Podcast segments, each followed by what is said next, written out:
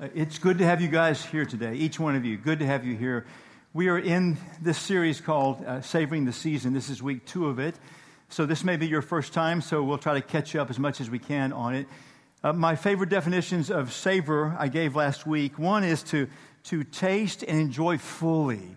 Like to savor something, to savor the season would be to taste it and enjoy it fully, or very similarly, to experience it and enjoy it fully. To experience something and enjoy it fully.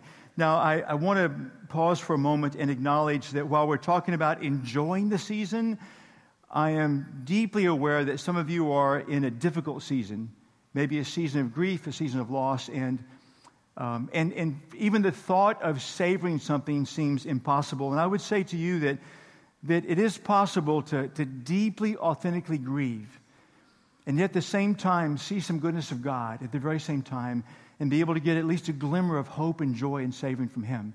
And so, if you're in one of those very difficult seasons, we'd love to walk with you. And in the process of authentic grief, hope that you would see at least a glimmer of what there is to savor in God in the season. So, we started last week by saying that, that uh, we're to savor God. In other words, to, to do what the psalmist said in Psalm 34 8, what Mark already quoted. It says, Taste and see that God is good. Taste and see God's good.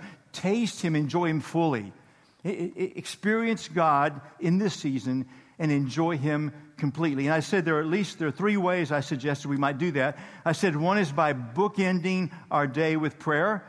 In other words, start the morning with some prayer time and, and in prayer think about who He is and what He's done and savor Him in that. And then end the day with some more prayer time thinking about who He is and what He's done in your life and the lives of those around you and savor that, deeply enjoy Him in that.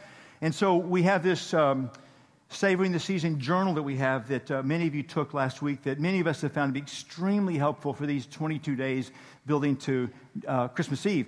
And so if you've missed one of these, grab one on the way out. But, uh, but, but how is that going for you? How's it going savoring Him in the morning by some prayer time in the morning? If, if that's a new idea for you, maybe it's, it's been hard to find a rhythm or the space, and maybe it's gone not so well. And I'd say, don't be discouraged. Uh, any new pattern, any, any new habit, habit takes time in. So don't be discouraged. We still have a couple of weeks to, to lean into that. Or maybe you've been doing it in the morning for a long time and, and the nighttime is new and, and, and maybe it hasn't gone quite like you had hoped it would. And I would again say, don't be discouraged uh, continue to lean in into bookending your day with prayer. Second thing I said is to, to walk in your sacred pathway or sacred pathways. It's, it's an old concept, but one that may have been new to you last week. If, if you missed last week, you can uh, pick up the message online, audio, video, all that. But, but a key thing to savoring God is to, to walk in your sacred pathway or pathways.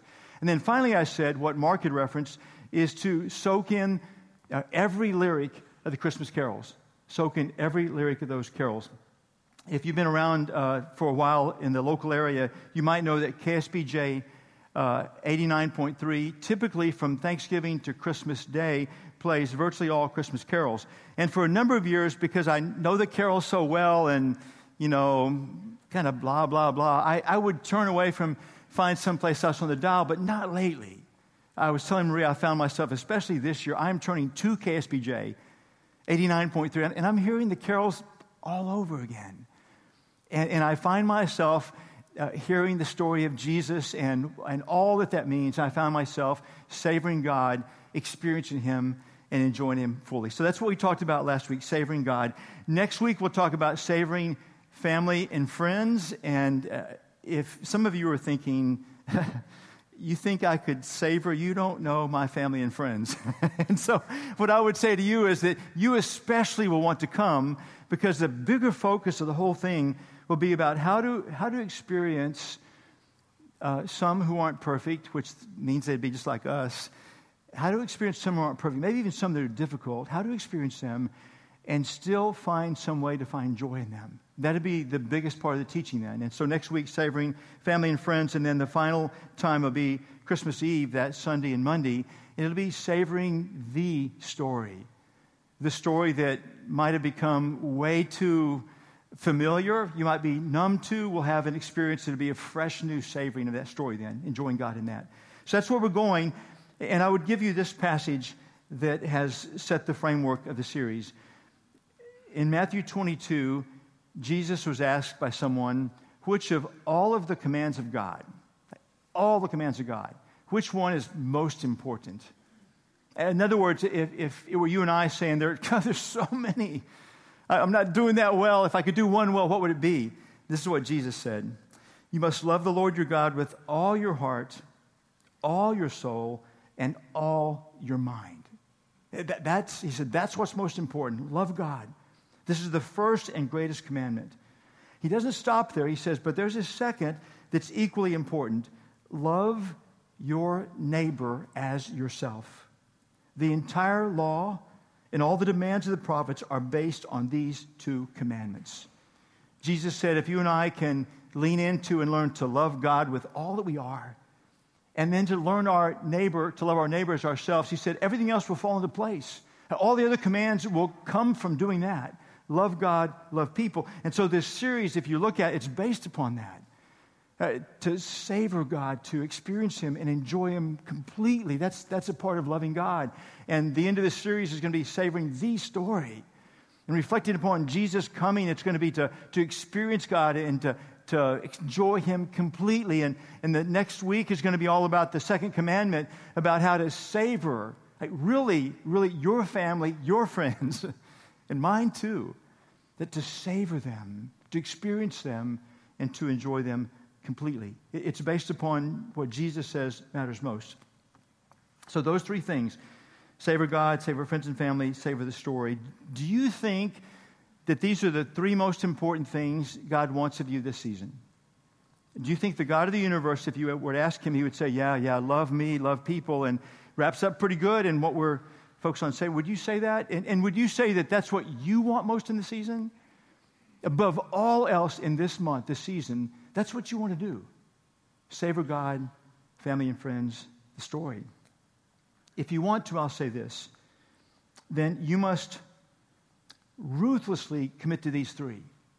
You must ruthlessly commit to these three. I say that because there are things that, as you know, will pull all of us away, deeply pull all of us away. So you and I must learn the focus of this week is to learn to savor simplicity. Learn to savor simplicity because there, there, are two things I'll give you that keep us from savoring well. And you know them. You could stand up and probably guess what they are. Two things. One is this is overscheduling in the season.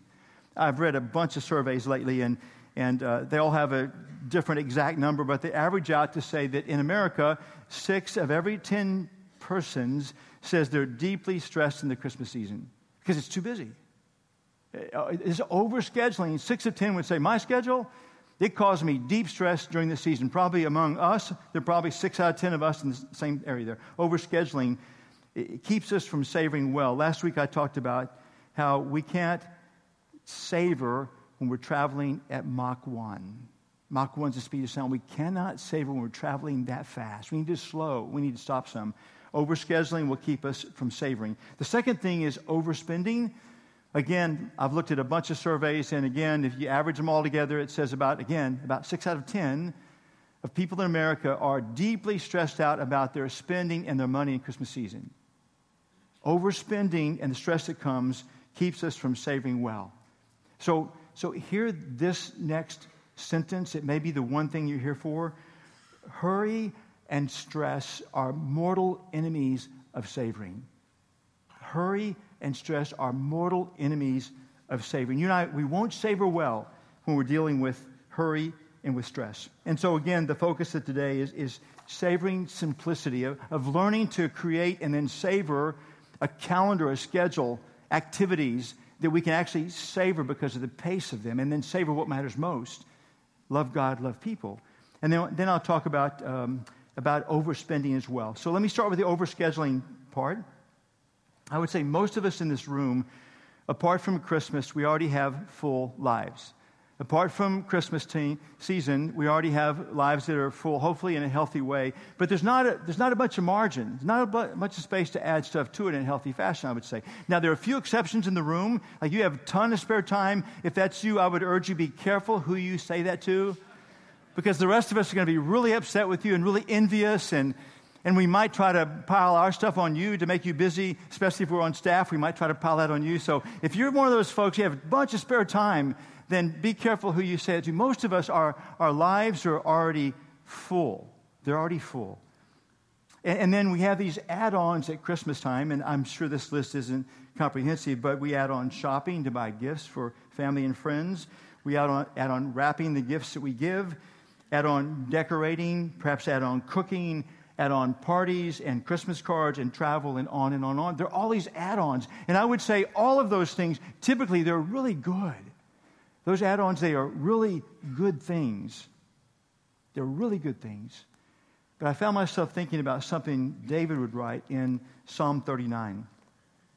Starting verse 4, he says, Lord, remind me how brief my time on earth will be. Remind me that my days are numbered, how fleeting my life is. You've made my life no longer than the width of my hand. My entire lifetime is just a moment to you. At best, each of us is but a breath. He's thinking about how quickly this life goes by. He's thinking about it. It's just, it gets compressed by the time you, you think it goes so quickly. And then he goes on and says, We're merely moving shadows, and all our busy rushing ends in nothing. And I found myself thinking of Christmas season and thinking of USA 2018 and thinking about the Bay Area. And it's so easy, even with good things, to find that all of our busy rushing ends in nothing because our busy rushing kept us from really savoring God and savoring family and friends and savoring the story.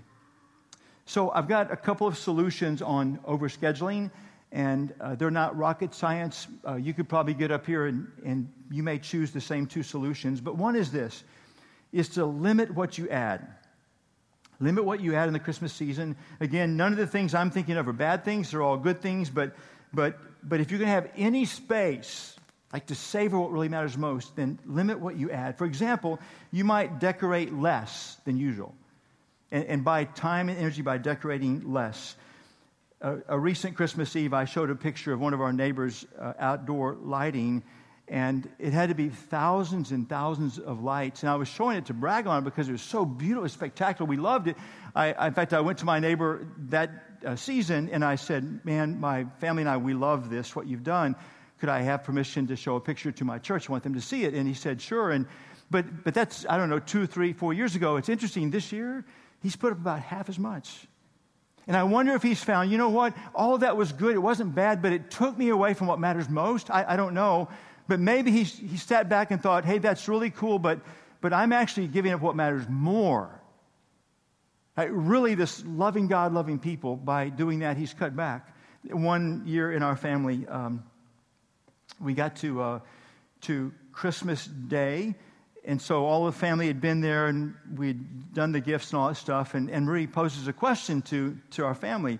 And she says, How many of you noticed that the Christmas tree has no ornaments on it? And, and we thought, You're kidding me. And we all looked at it and said, Whoa, it doesn't. we hadn't realized that. And, and in fact, we thought, Who took the ornaments off? But, but we had been, we'd been going through life at a pace, and we had, we had just, by default, the boys and I had chosen just not to put ornaments on. Why? I, I hope because there were better things we were focused on. Maybe for you, maybe you can do less by maybe decorating less. Maybe you limit by saying no to some parties, or maybe no to all parties. At uh, parties, most of them, I hope, are good parties, are a good thing. But they're not the best thing, are they? Maybe it's to say no to some parties, maybe even all parties. Maybe, it, maybe it's to shop early because you avoid the Christmas crowds and the time it takes to buy gifts in Christmas crowds. Maybe you shop early, and early is a relative term, isn't it? So, for example, if you go shopping tomorrow, tomorrow is what day? The, the 10th? Well, that's early compared to shopping the 17th, isn't it? You're going to have less crowds, less chaos, less time. And, and that's, even that's early compared to the 24th, isn't it? So it, it's to shop early. In fact, if, if you're thinking, I haven't bought a thing, you're, you're not too late to beat the worst crowds yet and save time. Or maybe it's what Marie's been teaching me for quite a while now is, is shop throughout the entire year. As the year unfolds, be thinking about people you want to buy for, think about their interests, what they want. When you see it, buy it. Me avoid all the Christmas crowds. Shop early. Another thing, perhaps, is to, to cook simply or to buy food out cook simply or buy food out. There have been some years that Marie uh, cooked extravagant meals, and we loved that. They were good. There have been years she cooked very simply. We loved that. They were good. There have been a number of years we've bought food out and brought it in, and we've loved that. It's been good as well. Maybe for you, maybe it's to, to cut back on the time spent on cooking. Maybe it's not to send Christmas cards. And, and I say this with a caveat Marie and I, we love Christmas cards. We've gotten some this year we love. Every single one, we treasure them. But a long time ago, we had our second son, which meant we had four family birthdays right around Christmas. It was a breaking point for Marie. She was our Christmas card person. She reminds me often I wasn't. She was the one that did that. It was a breaking point, and, and she began to think, you know, I, I would rather really love well by doing Christmas well and birthdays well and give up something else I love. Give up the Christmas cards. And I don't know about you, but Christmas cards are good, but are they the best thing? Uh, uh, do they trump having the time, energy, space to savor God? and savor family and friends and savor the story. And maybe, maybe you keep it because that's one way you savor family and friends. But, but put it on the table. Put all these things on the table.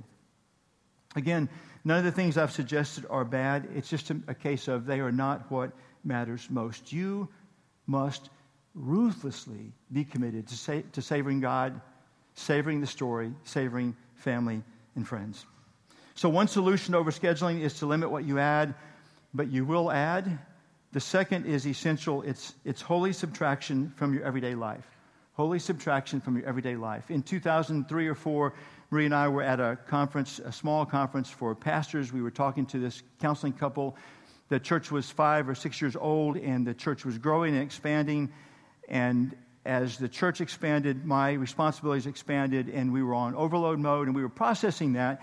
And, and they gave us this term, holy subtraction. And what they meant was if, if you look at your life and, and you find there's a season you're at this healthy pace with everything, and you feel God wants you to add something to it, then if you simply add it, you'll be on overload, and God rarely wants that, and never for more than a brief season. And so, therefore, there's probably this holy subtraction that God wants. He's wanting you to add something. He wants you to stay healthy. He wants you to wholly subtract something away. What will it be? So we've had those seasons in our life, and uh, some have been ministry driven, where uh, there have been new ministries to launch and others for me to step away from. There have been personal things as well. There have been things for the church. But for you, it may mean holy subtraction in this season. What might it look like? It, it might be some subtraction from social media. I, I was looking at some data that's actually two years old now that said that the average American now spends two hours a day on social media. And, and that can be good time. But but maybe your holy subtraction is to diminish that, or maybe even completely fast from it through the season to give you space, like to really savor God, really savor the story, really savor family and friends. I know student ministry earlier in the fall, they did, did a complete fast from social media for some period of time. Just to experience what they were missing at the pace of social media they were using. They did this complete fast for this, this brief season of time. Marie and I have a good friend who has been fasting from social media completely for three or four months now. She's told us she's been, she's been shocked at the experiences she's having with her kids, the presence that she has with them, the thoughtfulness she has with them, the pace she has with them. She's been shocked by this intimacy with God. She had no idea, in her case, how much the social media was keeping her from, from the deepest relationship with God and with her kids. Now, I think the day it comes, she'll go back to social media. I know her intent is to do it with much more discipline and do it less. But maybe for you, maybe your holy subtraction in the season is to cut back, or maybe even completely fast from social media. Maybe for you, it's, it's a holy subtraction of work. Maybe it's, it's the amount of hours you work. Maybe it's how late you stay. Maybe it's working shorter days to give you time and energy. Maybe it's taking vacation days now. Uh, some of you, I know you're in a job where your work ramps up this season and you can't do that. I relate. I understand. I'm there with you. But for some of you in the room, you can do holy subtraction around work. It may be the hours you spend or vacation you take. Holy subtraction, anything that will allow time and energy to better savor God, friends and family, and the story. Holy subtraction. Now, newsflash for you you are not a victim of your calendar. You're not a victim of your calendar. If you're an adult, overscheduling at Christmas time doesn't happen without you allowing it. Can I say that again? If you're an adult, overscheduling at Christmas time doesn't happen unless you've allowed it to happen. A, a mentor of mine said this. He said, the thoughtful arrangement of your calendar is one of the holiest endeavors you can undertake. The thoughtful arrangement of your calendar is one of the holiest endeavors you can undertake. I thought about that. It sounded like an overstatement. How can that be one of the holiest endeavors? And then I began to look at it and realize that my life is the minutes and the hours and the days and the weeks. And what I do with my minutes and hours and days and weeks, that's what my life is. And if I truly, if I want to be so close to God and follow Him with abandon, then, then how can I do it without it being this holy endeavor? I mean, how can I do it without being this holy endeavor? And this season, especially, I look at this and I think how right He is. It, it's this holy endeavor of looking at, at your calendar and mine this season and finding the way not to overschedule it so we can savor what really matters most. You have to ruthlessly commit to savoring God, friends and family, and the story. So, so savor simplicity, friends, in your commitments. Savor simplicity around your commitments. Second thing is this is, is the overscheduling, I'm sorry, the overspending that uh, keeps us from saving well, the overspending. Again, six in 10 Americans say, I'm so stressed out because of that. The spending that I'll speak about most is about gift giving, but it can be around decorations and food and parties and on and on and on. But, but to uh, eliminate overspending, I talked with a friend earlier this week, and he was telling me of a season in his life when Christmas would arrive, the season arrived. He would feel so much stress from the culture about the number of gifts and the expense of the gifts and, and the specific gifts he should give his kids if he was a good father. And he didn't have money for them. And the whole season be this stress filled season, and then often buy them and then have to pay it all back. And he said, season after season after season. And that's, that's not rare, is it? I mean, that, that's what the culture will drive us to unless we find a way not to overspend. So, so how do you determine what to spend? I'll give you some basics on that. The first is to spend within your means. Spend within your means. That means to avoid debt. Don't spend on Christmas if it means that you will go into debt or add debt by doing so. Proverbs 22 7, one of many scriptures that teach that. This one says, The borrower is servant to the lender. The borrower is servant to the lender. In other words, you don't own all of your life anymore. Part of your life is owned by somebody else because you owe them. You owe them money, and to get the money, you probably have to work and spend hours of your life. The borrower is servant to the lender. Or you could stretch to say the borrower is slave to the lender. Spend within your means. And, and then I would say this as well. I was thinking back to the early years of marriage, and Christmas season would arrive, and around the office, men would be talking about what they were buying their wife. And, and I would always hear the man who was buying the most expensive gift. And somehow, all the other gifts, I wouldn't hear those. I would forget about those. And I would find myself guilt ridden because I thought if, if he loves his wife that much, if he spends that much, then surely I should be doing the same thing. And I can't. I, I can't afford that. And, and, so I usually would end up spending more than I should have just because this, this guilt there. And so the piece about spending within your means is, is don't, don't compare yourself to others. And don't try to keep up with the Joneses. Look at, look at your means Look at those that you want to spend money on. Second is this is with children often less is better. With children often giving less is better. I know as parents we want to give kids everything they want, or maybe more than that. Um, but actually, what they usually need is usually something less than they want. So they learn to appreciate and value what they have. So all of their wants aren't met. When I had resigned from the oil business. Um, God's leading, resign, go to seminary, become a pastor. I'd actually resigned, and I think we were packing our home to move to Kentucky. And I was just thinking, having conversation with God, and I said, you know, one thing I'm, I'm really going to regret, really going to miss is we won't be able to give our sons what we plan to give them. And almost as though it were an audible voice, instantly I heard say, and they will be better off for it. I knew what God was saying because Marie and I were aware we had, we had a bunch of stuff and, and we had money to spend. And we were well aware that you could give your kids too much, and we were trying to be mindful of that. Our intention was to be mindful and to spend what was healthy for them and good for them. Well, God was saying, hey, Rick, You would, you would try to, but you would err on the side of giving too much. And that's, that's not a problem anymore. I mean, they'll be better off for it. So now uh, decades have passed, and 25 years or so have passed, and now they're grown men, well into their adult years. They, they both graduated from college in careers that paid really well.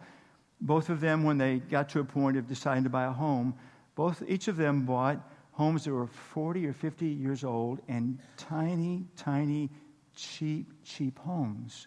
In fact, I found myself this weekend trying to think of if I'd ever seen anyone buy a home cheaper than what both of them bought.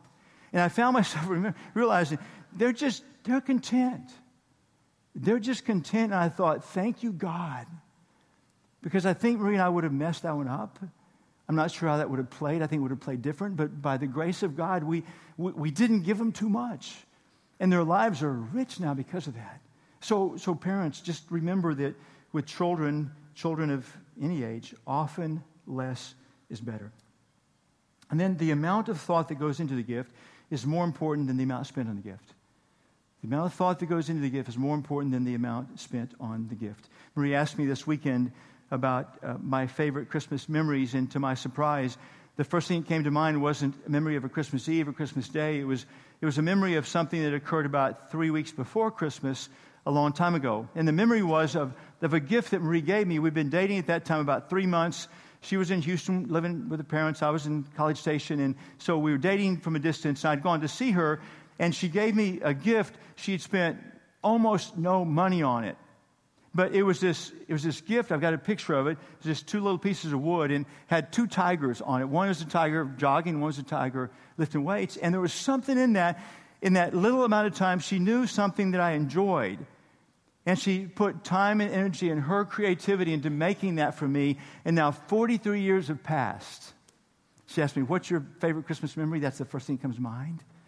And now, if you've sat in my office, at the table in my office with me, right behind you, you'll see those two tigers still there. They cost almost nothing, and yet they're, they're priceless to me. They're priceless. The thought is much more important than the amount of money spent. I, I hesitated to tell you this because you, you may think Marie's crazy, but she was here first service, and I said it, and, you know, we're good. So uh, she's always wanted a goat. She's always wanted a live goat. She's always wanted one.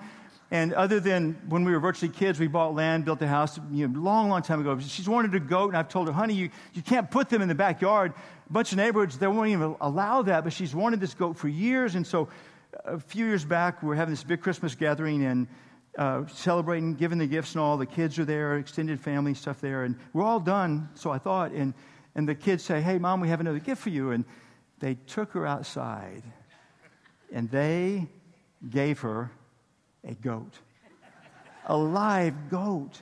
It, it was the worst nightmare. It was the worst Christmas memory I'd ever had. We, we have this live goat. And then, and then there was one word that came to mind.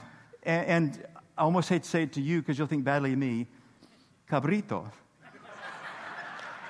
if you've been in deep South Texas, there's this, there's this cuisine. It's, there's this tender young meat that the cuisine that came to my mind. And, and then I made a mistake of telling Marie, hey, honey, cabrito. And she said, no, that's not his name. He's going to have a different name than that. And so it's, it's my nightmare. That how could they do it? I know she wanted it, but what about me? And, and, then, and then it turned into the best gift. You know why? Because they didn't buy the goat, they rented the goat for a day. it's a perfect gift. And so we had the goat for a day. I forgot first service re- reminded me we actually kept him overnight. If you've been around a baby goat, if you've been around a baby, they cry like little kids crying. And so we woke up two or three times during the night, and our bedroom's a long ways from the backyard, and we heard this baby crying. It scared me at first. It's the goat. But a goat, forget about it. And then about the third time, I realized the neighbors are going to call the police because there's some child abuse going on. Then we had the goat for a night, and then the goat went back home then. But, but she will never forget the goat. I won't either, but she'll never forget the goat because it was the thought. It didn't cost hardly any money. You can rent a goat for a day really cheap. it was the thought because the thought means so much more than the amount of money spent. And then finally, budget in advance. Budget in advance, or if you're like Marie and me, and you probably are, you'll spend too much because you want to, but you don't have it. Budget, we have a, the first of every year, we have a budget for all the gifts for the entire year Christmas, birthdays, all budgeted out, and then the efforts to stay within that budget. Budget in advance. So, what matters most? Jesus said, Love God with all of your heart and soul and mind. Love Him with everything within you. And then love people too. Love them deeply. And so you and I would then say, this season, of all seasons, this season is about savoring God, isn't it? Experiencing Him, going slow enough, have enough energy, enough resources left within you to, to actually to experience Him and enjoy Him completely. And you and I would say it's about savoring the story of all stories, wouldn't we? This is the one time the whole spotlight on this baby born in a manger, the one born who had existed from eternity past, the co-creator of the universe, to celebrate that experience the goodness and the power and the gift of God and enjoy Him completely. And you and I would say in this season, God would also say to experience family and friends, to really experience them and to enjoy them deeply, to savor them. But we're at risk of all of our busy, rushing, ending in nothing. You and I are at risk for that. You and I will have to ruthlessly commit to savoring God and the story and family and friends. Hurry and stress, hurry and stress are the mortal enemies of savoring. So, friends, let's learn to savor simplicity in our commitments. How we use our time, savor simplicity in that, and savor simplicity in your spending. Now, if you and I do it well, if we get the part well with who we savor, it doesn't necessarily guarantee that you won't be tired, maybe even exhausted at the end of the season.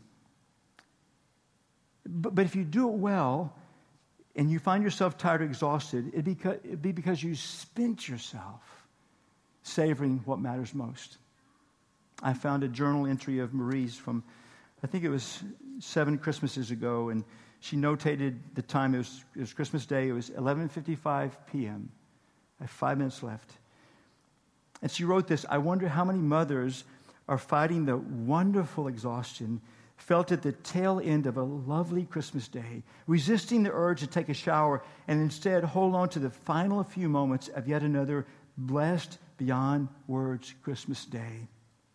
Few days leave one so tired while so full of life.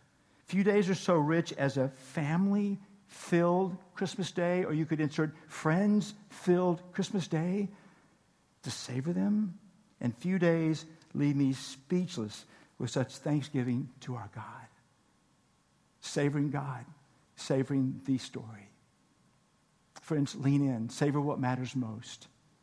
Father in heaven, sweet, sweet season, Father, help us um, not in all of our rushing to accomplish nothing. Help us to moderate and cut back on our busy rushing. Help us to really to savor the simplicity of, of a calendar that's not too full, to savor the simplicity of spending that's wise within our means, Father. So that we might, we might, we might, each of us in this room might truly at another level savor what matters most. I pray this with excitement, anticipation, hope, and expectation. In Jesus' name, amen.